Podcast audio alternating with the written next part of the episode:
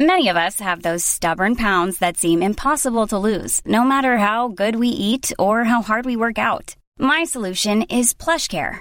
PlushCare is a leading telehealth provider with doctors who are there for you day and night to partner with you in your weight loss journey. They can prescribe F D A-approved weight loss medications like Wegovy and Zepbound for those who qualify. Plus, they accept most insurance plans.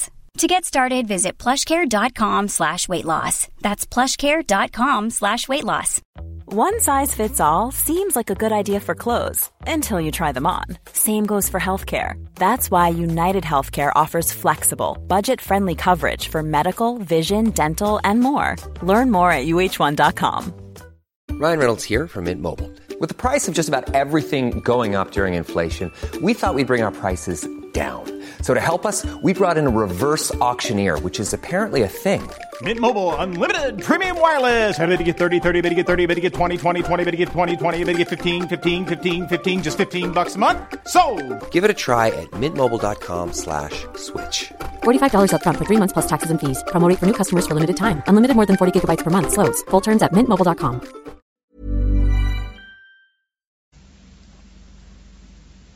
صفحه هفتصد و نود و هشت. در آغاز در چین و همچنین در خاور نزدیک با این مهرها روی گل اثر می‌گذاشتند، اما بعداً در حدود قرن پنجم آنها را به مرکب می‌اندودند. در قرن دوم متون کلاسیک را بر سنگ نقر و سپس از آنها نسخه برداری می‌کردند. در قرن ششم می‌بینیم که تاوگرایان برای چاپ طلسم‌ها مهرهای چوبین بزرگ استعمال می‌کنند. در قرن بعد مبلغان بودایی وسایل گوناگونی مانند مهر و سنگ به کار می‌بردند یا به تقلید هندیان به وسیله پارچه خطوط و نقوش را منعکس و چاپ می‌کردند. قدیمی‌ترین اثر چاپ مهری که در دست است یک میلیون طلسم است که در هفتصد و هفتاد میلادی به زبان سانسکریت و یا حروف چینی در ژاپن به چاپ رسیده و نمونه است برجسته از تفاوت فرهنگ‌ها در آسیا. در عهد دودمان تانگ مهرهای چاپی بسیار ساخته شد، اما ظاهراً همه آنها در آشوب متعاقب دوره مینگ هوانگ نابود گردید. در هزار و نهصد و هفت اورلستاین از روحانیان تاوگرای ترکستان چین اجازه گرفت که غارهای هزار بودا را در تونهوانگ ببیند. در یکی از حجرات این غارها که ظاهراً در حدود هزار و سی و شش میلادی مسدود گردیده و تا هزار و نهصد گشوده نشده بود، هزار و صد و سی بسته و در هر بسته چندین تومار نوشته وجود داشت. بر روی هم این بسته ها به منزله کتابخانه‌ای بود مرکب از پانزده هزار جلد که به خوبی مانده و تو گویی که دیروز نوشته شدند. در میان همین دست نوشته ها بود که الماس سوترا یعنی کهنه‌ترین نوشته چاپی جهان به دست آمد. در پایان این کتاب چنین مرقوم بود: در تاریخ معادل یازده مه سال هشتصد و شصت و هشت به وسیله وانگ چیه برای توزیع مجانی در بین مردم به یاد و به احترام والدین او به چاپ رسید. سه کتاب چاپی دیگر هم در میان آن دست نوشته ها دیده می شد. یکی از اینها برخلاف الماس سوترا شکل تومار نداشت، بلکه کتاب کوچک مجلدی بود که می توان آن را اولین نمونه کتاب های کنونی به شمار آورد. در چین نیز مانند اروپای قرون وسطا و جامعه های اولیه موجود نخستین بار دین به رواج چاپ کتاب کمک کرد و مؤمنان کوشیدند تا از این راه نیز عقاید خود را ترویج کنند و ادعیه و طلسم ها و احادیث را در دسترس همگان قرار دهند. اوراق بازی هم از دیرگاه پایاپای کتب دینی به زیور طبع آراسته شد.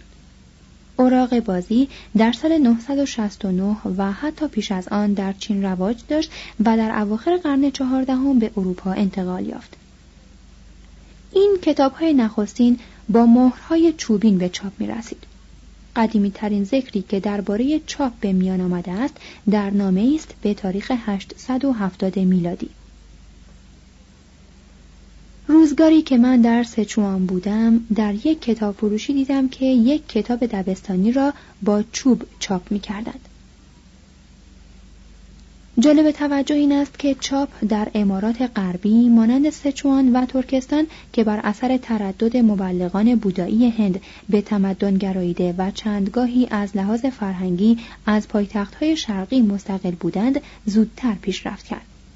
در قرن دهم وزیر اعظم فنگ تاو فغفور را برانگیخت که کتب کلاسیک را به چاپ رساند. پس چاپ مهری به خاور چین راه یافت. در ظرف بیست سال صد و سی جلد که شامل آثار کلاسیک و تفاسیر آنها بود به زیور طبع آراسته شد. انتشار این آثار به احیاء دانش و تقویت آیین کنفوسیوس در دوران سلاطین سونگ انجامید. یکی از نخستین وجوه چاپ مهری چاپ پول کاغذی بود که اول بار در قرن دهم در سچوان صورت گرفت و چون مورد رغبت حکومت‌های چین واقع شد در ظرف یک قرن باعث تورم پولی گردید. در سال هزار و دویست و نود و چهار ایران این وسیله تولید ثروت را از چین گرفت. توضیح حاشیه: این پول کاغذی موسوم به چاو در سال ششصد و نود و سه هجری قمری در عهد سلطنت گیخاتوخان در ایران مرسوم شد. مترجم. ادامه متن. مارکوپولو در هزار و دویست و نود و هفت با حیرت شرح می‌دهد که این تکه‌های عجیب کاغذ نزد چینیان حرمت بسیار دارند. اما اروپا زودتر از هزار و ششصد و پنجاه و شش به این راز پی نبرد و اسکناس انتشار نداد. اختراع حروف مجزای قابل ترکیب نیز از آن چینیان است، ولی استعمال این حروف کار تجملی عباسی بود، زیرا خط چینی الفبای معدود منظمی نداشت، بلکه دارای چهل هزار علامت متفاوت بود. پیشنگ در هزار و چهل و یک حروف مجزای سفالین ساخت، اما اختراع او در عمل سودی نرسانید. حروف فلزی نخستین بار در هزار و چهل و سه به وسیله مردم کره ساخته شد. اینان شکل حروف را در چوب سخت حک می کردند و سپس با خمیر چینی سازی از آنها قالب می گرفتند و بدان وسیله حروف فلزی تولید می کردند. تایت سونگ بزرگترین سلطان کره بیدرنگ آن اختراع را در خدمت حکومت و تمدن به کار انداخت. این سلطان روشندل می گفت کسی که به کار حکومت راغب است باید با قوانین و کتب اصیل سخت آشنا شود. آنگاه خواهد توانست در بیرون به صواب رفتار کند و در درون بر شخصیتی استوار دست یابد و بدین شیوه کشور را از صلح و نظم متنعم سازد. سرزمین شرقی ما در ورای دریاها قرار دارد و تعداد کتاب‌هایی که از چین به ما می‌رسد قلیل است. کتاب‌هایی که با چاپ مهری فراهم می‌شود غالباً ناقص است.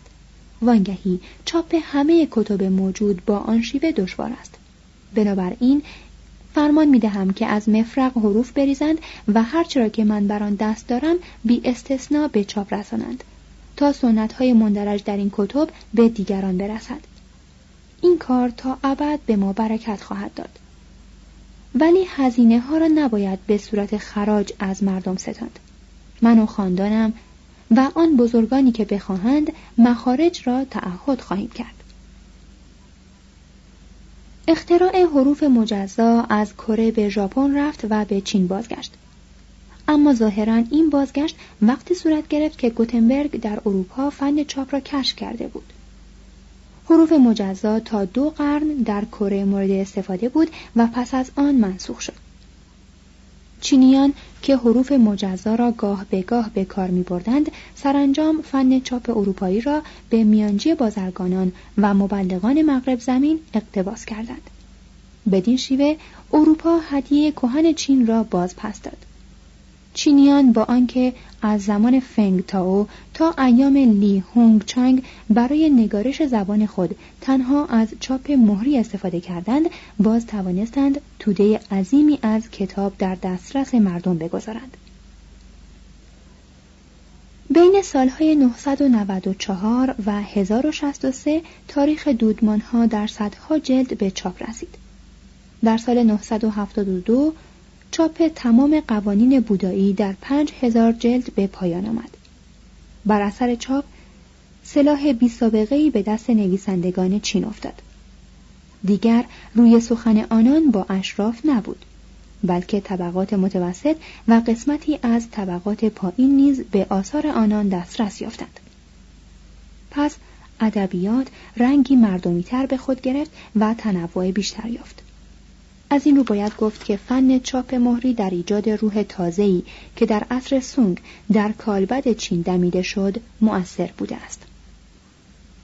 به برکت اختراع چاپ، ادب چینی چون سیلی بی سابقه به جنبش درآمد. چین دویست سال پیش از ایتالیا مشعل نهضت مردمگرایی یا اومانیسم را برافروخت.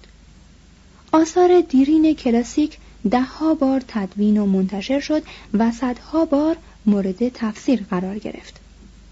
مورخان دانشمند به زندگی گذشته پرداختند و برای میلیون‌ها خواننده کتاب‌ها نوشتند. گلچین‌های ادبی بزرگ و لغتنامه‌های عظیم و دایرةالمعارف‌های قطور به وجود آمدند. یکی از دایرةالمعارف‌های بزرگ به وسیله وو شو در سالهای بین نهصد و چهل و هفت تا هزار و دو تدوین شد. این سالها سالهای زیست او بود. چون الفبای منظمی نبود، وی مطالب دایرةالمعارف را بر اساس موضوع رده‌بندی کرد. در نهصد و هفتاد و هفت میلادی تایت سونگ، فقفور دودمان سونگ، به تنظیم دایرةالمعارف بزرگتری فرمان داد. این دایرةالمعارف از مطالب هزار و ششصد و نود کتاب موجود در سی و دو جلد فراهم آمد. Hey, I'm Ryan Reynolds. At Mint Mobile, we like to do the opposite of what Big Wireless does. They charge you a lot, we charge you a little. So naturally, when they announced they'd be raising their prices due to inflation, we decided to deflate our prices due to not hating you. That's right. We're cutting the price of Mint Unlimited from thirty dollars a month to just fifteen dollars a month. Give it a try at mintmobile.com slash switch. forty-five dollars up front for three months plus taxes and fees. Promo rate for new customers for limited time. Unlimited more than forty gigabytes per month slows. Full terms at mint mobile dot com. Hiring for your small business? If you're not looking for professionals on LinkedIn, you're looking in the wrong place. That's like looking for your car keys in a fish tank. LinkedIn helps you hire professionals you can't find anywhere else, even those who aren't actively searching for a new job but might be open to the perfect role. In a given month, over seventy percent of LinkedIn users don't even visit other leading job sites. So start looking in the right place. With LinkedIn, you can hire professionals like a professional. Post your free job on linkedin.com slash spoken today.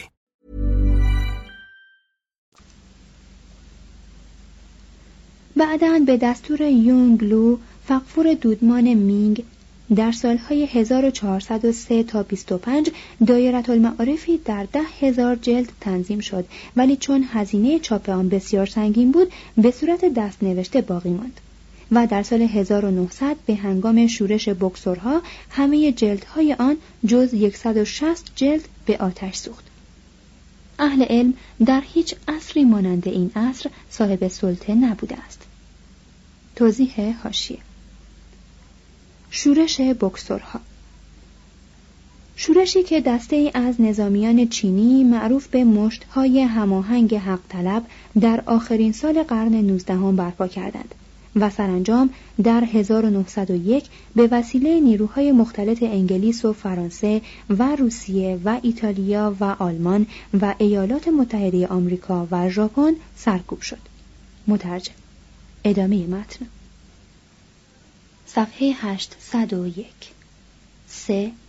ظهور مجدد فلسفه. چوشی وانگ یانگ مینگ، برکنار از خیر و شر. دانشمندان چین همه پیرو کنفوسیوس نبودند، زیرا در ظرف پانزده قرن نهله‌های فکری گوناگون پدید آمده و حیات عقلی این قوم پربرکت را به شور انداخته بودند. آیین بودا تدریجاً به فیلسوفان چینی هم سرایت کرد. بیشتر آنان به انزوا و تأمل و مکاشفه خوگیر شدند و برخی از آنان کار را به جایی رسانیدند که کنفوسیوس را محض حمله او به فلسفه اولا به باد حمله گرفتند و روش او را در حل مسائل حیات و ذهن سبک و نارسا شمردند. درونبینی روش معتبر شناخت عالم به شمار رفت و معرفت شناسی برای نخستین بار میان چینیان ظهور کرد. فقفورها آیین بودا یا آیین تائو را به عنوان وسیله کسب محبوبیت یا تربیت و تأدیب مردم پذیرفتند و چنین می‌نمود که سلطه کنفوسیوس بر اذهان چینیان رو به پایان است.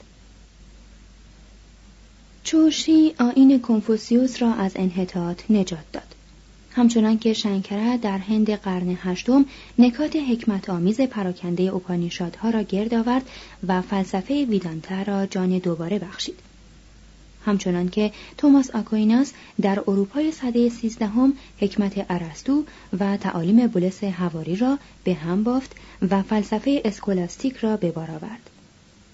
چوشی نیز در چین قرن دوازدهم از گفته‌های پراکنده کنفوسیوس نظام فلسفی منظمی فراهم ساخت که ذوق دانشمندان عصر را خوش می‌آمد. این نظام چندان استحکام داشت که مدت هفت قرن رهبری پیروان کنفوسیوس را در عرصه سیاست و فلسفه چین بلا منازع گردانید. مهمترین بحث فلسفی آن زمان ناشی از مسائل کتاب آموزش بزرگ اثر کنفوسیوس بود.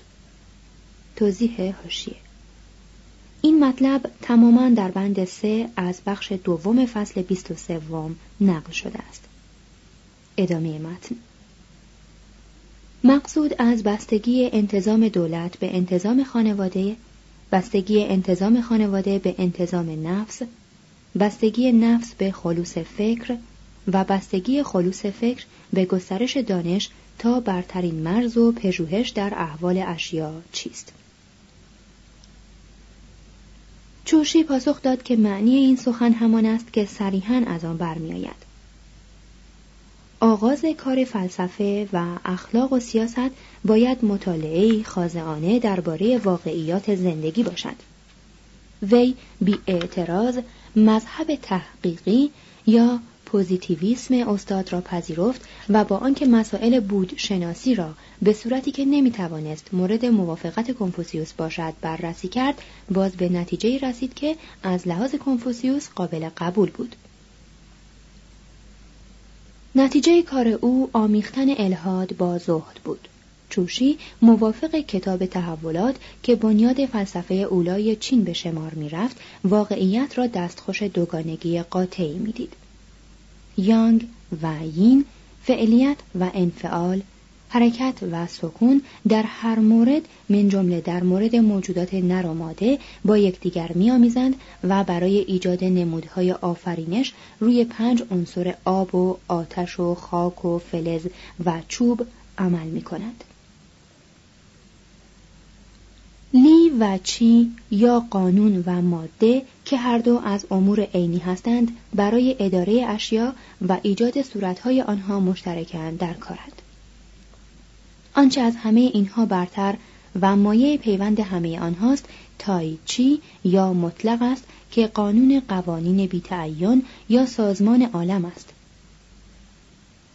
چوشی این مطلق را همان تیین یا عالم بالای کنفوسیوس می دانست. در نظر او خدا جریانی است عقلی، بیشخصیت یا صورت قابل تصویر و طبیعت چیزی جز قانون نیست. چو می گفت قانون عالم، قانون اخلاق و سیاست نیز هست. اخلاق همانا هم نوا شدن با قوانین طبیعت است و عالی‌ترین نوع سیاست اجرای قوانین اخلاق است در حوزه امور دولت. طبیعت در معنای قایی خود نیک است و طبع انسانی نیز چنین است. پیروی از طبیعت رمز دانش و آرامش است. چوی ماوشو از زائل کردن علف‌های مقابل پنجره خودداری می‌نمود، زیرا می‌گفت میل درونی آنها همچون میل درونی خود من است. از این سخن میتوان استنتاج کرد که غرایز نیز نیک هستند و تکیه بر آنها جایز است ولی در نظر چوشی غرایز از تجلیات ماده یعنی چی هستند و باید محکوم عقل و قانون یعنی لی شوند. چون این می نماید که اصحاب اخلاق به دشواری می توانند اهل منطق باشند. در فلسفه چوشی تناقض‌های بسیار راه دارد و این ضعف برای مخالف بزرگ او وانگ یانگ مینگ خوشایند می نمود. وانگ طبعی قریب ولی ملایم داشت. هم فیلسوف بود هم پارسا. آیین بودایی ماهایانه او را به تأمل و مراقبت خو داده بود. می گفت که اشتباه چوشی در اخلاق نیست بلکه در روش تحقیق اوست. برای شناخت اشیا نباید در جهان بیرونی آغاز تحقیق کرد بلکه چنان که هندوان گفتند تحقیق باید در جهان ژرف‌تر و الهام بخشتر در اندرون یا نفس آغاز شود. همه اکتشافات و علومی که با امور بیرونی سر و کار دارند حتی نمیتوانند یک جوانه خیزران یا یک دانه برنج را تبیین کنند. در سالیان پیشین به دوستم چیین گفتم اگر برای نیل به مقام عارفان و فضیلتمندان تحقیق درباره همه چیزهایی که در زیر آسمان وجود دارند ضرور باشد، چنین قدرت عظیمی را چگونه باید به دست آورد؟ به خیزرانهای مقابل کوشک اشاره کردم و از او خواستم درباره آنها تحقیق کند. چیین شب و روز را به تحقیق در مبادی خیزران گذرانید. مدت سه روز ذهن و فکر خود را مصروف داشت تا اینکه نیروی ذهنی او تحلیل رفت و به بستر بیماری افتاد. در ابتدا می گفتم که چون نیروی کافی نداشت چنین شد. بنابراین خود دنباله تحقیق را گرفتم. هیچگاه نه شب و نه روز نتوانستم مبادی خیزران را فهم کنم تا اینکه من نیز پس از هفت روز به علت خستگی و فشار فکری رنجور شدم.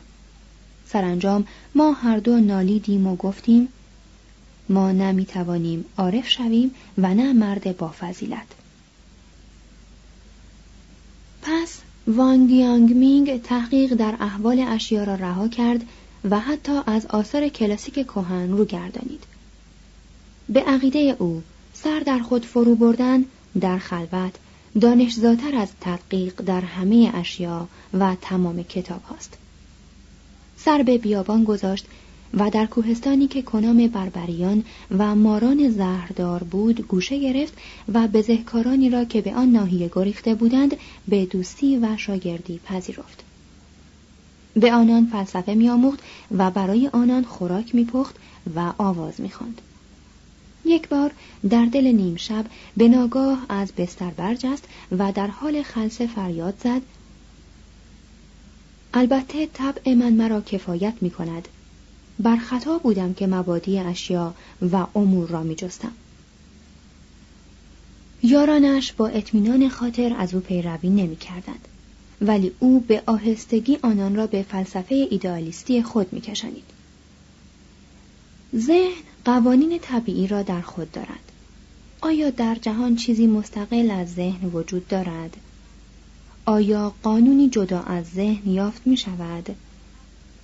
از این مقدمه نتیجه نگرفت که خدا ساخته خیال است، بلکه برخلاف الوهیت را نیروی اخلاقی عظیم می دانست که در همه جاها حاضر است و می گفت که الوهیت بزرگتر از آن است که تشخص داشته باشد.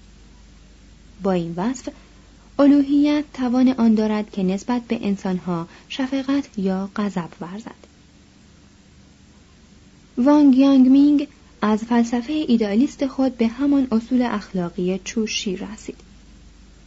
طبیعت خیر اعلاست و والاترین فضیلت در قبول تام قوانین طبیعت است. چون به او یادآور شدند که در طبیعت همچنان که فیلسوف هست، مار نیز هست، مانند توماس آکویناس و اسپینوزا و نیچه پاسخ داد که نیک و بد صرفاً از کوتاه‌بینی ما می‌زاید. الفاظی هستند که به فراخور سود و زیانی که در اشیا می‌بینیم بر آنها اطلاق می‌کنیم. طبیعت از خیر و شر برکنار است و به اصطلاحات خودپرستانه ما وقعی نمی‌گذارد. شاگردی مکالمه زیرین را از اون نقل یا جعل کرده است.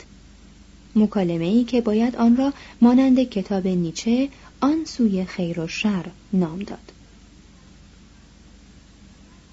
لختی بعد گفت این رای درباره خیر و شر از جسم سرچشمه می‌گیرد و محتملاً بر خطاست. سخنش را فهم نکردم. استاد گفت فلک در پدید آوردن نیک و بد قصدی یکسان دارد، همچنان که در آفریدن گل و علف. چگونه میان خیر و شر تفاوت می‌گذارد؟ اگر تو ای شاگرد من از دیدن گلها شاد شوی، آنگاه گلها را نیک و علف را بد خواهی شمرد. اگر بخواهی از علف سود جویی، آنگاه علف را نیک خواهی دانست. نیک و بد در این معنا از خوشیها و ناخوشیهای ذهن سرچشمه می‌گیرد. بنابراین بر من معلوم است که تو به خطا رفته‌ای. گفتم در آن صورت چیزها نه خوبند نه بد، چون این نیست؟ استاد گفت آرامشی که بر اثر قبول سلطه طبیعت احساس می‌کنیم حالتی است فارغ از نیک و بد. اما انگیختگی طبع شهوی حالتی است مشمول نیک و بد. اگر طبع شهوی انگیخته نشود، نه خیر خواهد بود نه شر، و این است آنچه خیر اعلا نام می‌گیرد. گفتم در آن صورت خیر و شر اصلاً در اشیا راه ندارند؟ گفت تنها در ذهن تو وجود دارند. خوب شد که نظام وانگ و آیین بودا درباره فلسفه اولای ایدئالیست در عرصه قدرت پیروان کنفوسیوس نغمه سر دادند، زیرا دانشمندان کنفوسیوسی با آنکه عادلانه تر از اصحاب فلسفه های دیگر در مورد طبع انسانی و حکومت داوری می کردند، رفته رفته به دانش خود غره شدند و به صورت دستگاهی که با هر طبع آزاده خلاق در می افتد در آمده بودند. با این همه سرانجام هواخواهان چوشی بر دیگران غالب آمدند. پس لوحه او را با احترام فراوان در کنار لوحه کنفوسیوس نصب کردند و تفاسیر او بر آثار کلاسیک مدت هفتصد سال برای امت کنفوسیوس قانون مسلم گردید. سبب نیز این بود که اصول فکر او برخلاف ظرافت‌های فلسفه اولا ساده، خردمندانه و با ذوق سلیم قرین بود. اما امکان آن هست که خردمندی و راستروی چون ریشه‌دار و مطلق العنان شوند، به نوبه خود به دردسر انجامند. چنانکه چین در پی غلبه تام و تمام فلسفه چوشی و آیین کنفوسیوس ناگزیر از انقلاب شد. صفحه هشتصد و چهار، بخش دوم، مفرق کاری، لاک کاری و یشم تراشی. مقام هنر در چین، منسوجات، خانه افزارها، جواهرالات، بادبزنها، لاک کاری، یشم تراشی، بعضی از شاهکارهای مفرقی، پیکر تراشی. دانش دوستی و زیبا پرستی دو قطب فکر چینی به شمار می روند و چین را می توان مهد فلسفه و چینی سازی تعریف کرد. نزد چینیان مراد از دانش دوستی تدقیق در فلسفه اولا نبود، بلکه تدارک فلسفه‌ای مثبت بود که به رشد و انتظام اجتماع نظر داشت.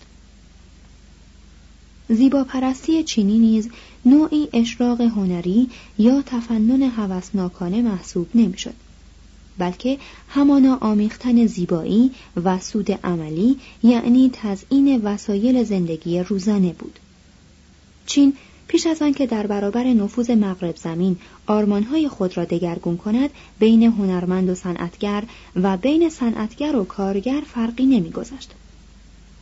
تقریباً همه مصنوعات را کار دستی می‌شمرد و مانند آثار هنری مظهر شخصیت انسانی می‌انگاشت. Why don't more infant formula companies use organic, grass-fed whole milk instead of skim? Why don't more infant formula companies use the latest breast milk science? Why don't more infant formula companies run their own clinical trials? Why don't more infant formula companies use more of the proteins found in breast milk? Why don't more infant formula companies have their own factories instead of outsourcing their manufacturing? We wondered the same thing. So we made ByHeart, a better formula for formula. Learn more at by heart dot com. Hello, this is Danny Pellegrino, host of the Everything Iconic podcast, and I'm here to tell you all about Splash Refresher, because hydration is mandatory, but boring is not. Now, I love my water, but if I don't spice it up, I'm not going to finish what I took out of the fridge. That's why I love my Splash Refresher, which is flavorful, delicious, bright, hydrating, and zero calories. The wild berry flavor is my fave. No, wait, is the pineapple mango flavor my fave? You know what? All five craveable Splash Refresher flavors are my fave because they're so delicious. So get hydrated and enjoy it with Splash Refresher.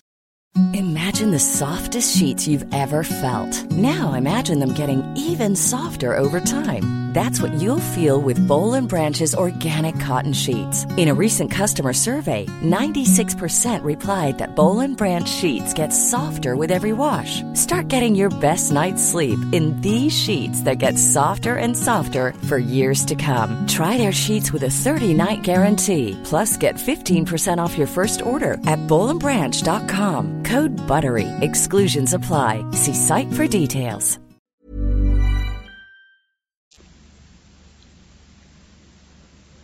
از این رو در همان حال که برخلاف مغرب زمین در بسط نیروی تولید و تأمین وسایل زندگانی مردم جهدی نمی نمود، در نمایش ذوق هنری و تزیین اسباب زندگی روزانه از هر کشوری پیش بود. صورت‌هایی که روی ظرف‌های غذای چینیان نقش شده شاهد این مدعا است. فرد مرفه چینی مایل است که همه اشیای پیرامون خود را از زیبایی بهره برگرداند و پختگی و کمال تمدن خیش را در هر چیز جلوه‌گر بیند. نهضت زیباسازی اشخاص و معابد و خانه‌ها در عصر دودمان سونگ به اوج رسید. این نهضت که به حیات عصر دودمان تانگ شکوهی بخشیده بود، در عصر دودمان‌های بعدی نیز نیرویی داشت و پیش رفت. اما در عصر سونگ چون آرامش و رفاهی طولانی دست داد، مجالی برای ترقی همه هنرها و آرایش بیسابقه حیات چینیان فراهم آمد. منسوجات و مصنوعات فلزی به کمالی رسیدند که هیچگاه تجاوز از آن امکان نیافت. در تراش یشم و سنگ‌های سخت رقیبان خود را پشت سر گذاشتند و در کنده‌کاری چوب و عاج از همه اقوام مگر شاگردان ژاپنی خود پیش افتادند. صنعتگران چینی که روزانه با کاسه برنج زندگی می‌کردند و همواره اشیای زیبای جدیدی عرضه می‌داشتند، ابزارهای خانگی را به شکل‌های غریب متنوع می‌ساختند و همه کسانی که آنها را به خانه می‌بردند بر لذتی که در مغرب زمین فقط برای هنرشناسان میسر است دست می‌یافتند. چینیان زیاد به جواهرآلات نمی‌پرداختند، ولی جواهرات را با مهارت تام تراش می‌دادند. زنان و مردان با باد بزن‌های آراسته که از پر یا خیزران یا کاغذ یا ابریشم ساخته می‌شد خود را خنک می‌کردند. حتی گدایان در حینی که سرگرم کاسبی دیرینه سال خود بودند، باد بزن‌های ظریف در دست داشتند. فن لاک‌کاری در چین شروع شد و در ژاپن کامل شد. در خاور دور، لاک محصول طبیعی درختی است بومی چین. توضیح حاشیه: راش ورنیسیفرا نام درخت است. کلمه لاک از واژه فرانسه به معنی سمغ که خود متخذ است از ریشه لاتین لاک به معنی شیر آمده است. ادامه متن.